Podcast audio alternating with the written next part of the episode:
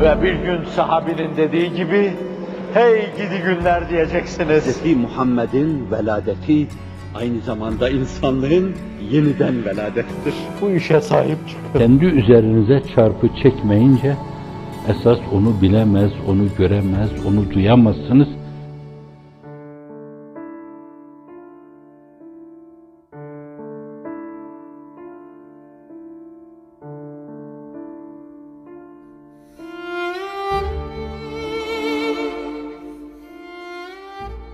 Müslümanlığı bilmiyorlardı.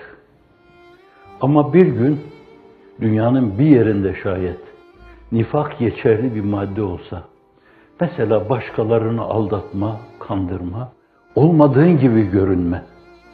Bu defa işin serkarları o argümanı değerlendirirler. Bir yerde toplumda az buçuk İslami duygular gelişmişse, şöyle böyle camilerde cemaatin sayısı artmışsa bir zaman artmıştı. Şimdi azalıyor. 140'tan 120'lere düşmüş diyorlar. Uyuşturucu da ilk mektep talebelerine kadar inmiş diyorlar. Fakat o his sönmemiştir. O uyuşturucuyu kullanmış, yerde kıvrım kıvrım kıvranan insana sorsa ben Müslümanım der yine. Meyhaneden çıkana sorsan ben Müslümanım der. Namaz kılmayan birine sorsan caminin önünden geçiyor ben Müslümanım der. Bu duygu değer kazandırdığından dolayı bazıları bir dönemde sahip ve sermaye değerlendirilip Avrupa'da asırlarca sosyal mücadelelerin arkasında bu vardı. Bu mücadeleler Karl Marx'ı ve Engels'i harekete geçirdi. Kapital öyle yazıldı. Ve bunu daha sonrakiler yine sahip ve sermaye meselesi olarak değerlendirdiler. Bir gün Müslümanlık bir yönüyle şeklen, sureten herkesin benimsediği bir şeyse şayet bu defa onlar hedeflerine ulaşmak için makyavelistler. Münafıklar da denebilir. Böyleleri münafıktır zaten. Ve münafık kafirden daha şiddetlidir. Ve onların bu yaptıkları nifaka dini kılıflar bulan, kalıplar bulan, mesela rüşvete hediye diyen, mesela iftira etmeye, buhtanda bulunmaya el harbu hut'atun diyen, bu bir savaştır, savaşta da esas ayak oyunu caizdir falan diyen insanlar, onların küfrüne iştirak ediyor demektir.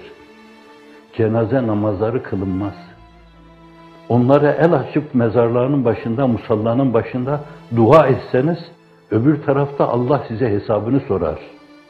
İlahiyatçı da olsa, imam da olsa, müezzin de olsa, Diyanet İşleri Başkanı da olsa Allah hesabını sorar. Neden? Çünkü münafıkın rüşvetine sen hediye dedin. Yalanına hudat edin. Aldatmasına ayak oyunu onun. El harbu hud'atun dedin.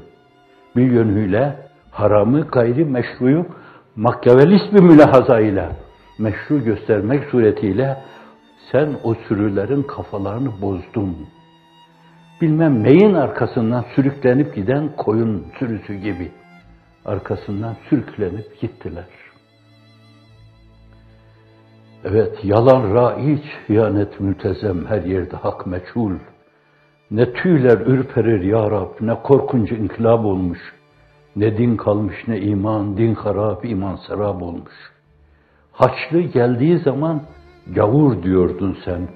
Ona karşı ya Kılıç Arslan'ın, ya Alparslan'ın, ya Melik Şah'ın, ya Nureddin Zengin'in veya Şiiri Guh'un veya Alparslan'ın arkasında kenetleniyordun. Duygu düşünce birliği içinde onlara karşı savaş veriyordun. Belliydi düşman, sen de belliydin. Senin bir çizgin vardı, kırmızı çizgin. Onların da kırmızı çizgileri vardı. Tehlike daha azdı. Ve aynı zamanda onlar günümüzün bazı münafıklarının yaptığı gibi karıyı kocadan ayırmıyorlardı. Evladı annesinden babasından ayırmıyorlardı.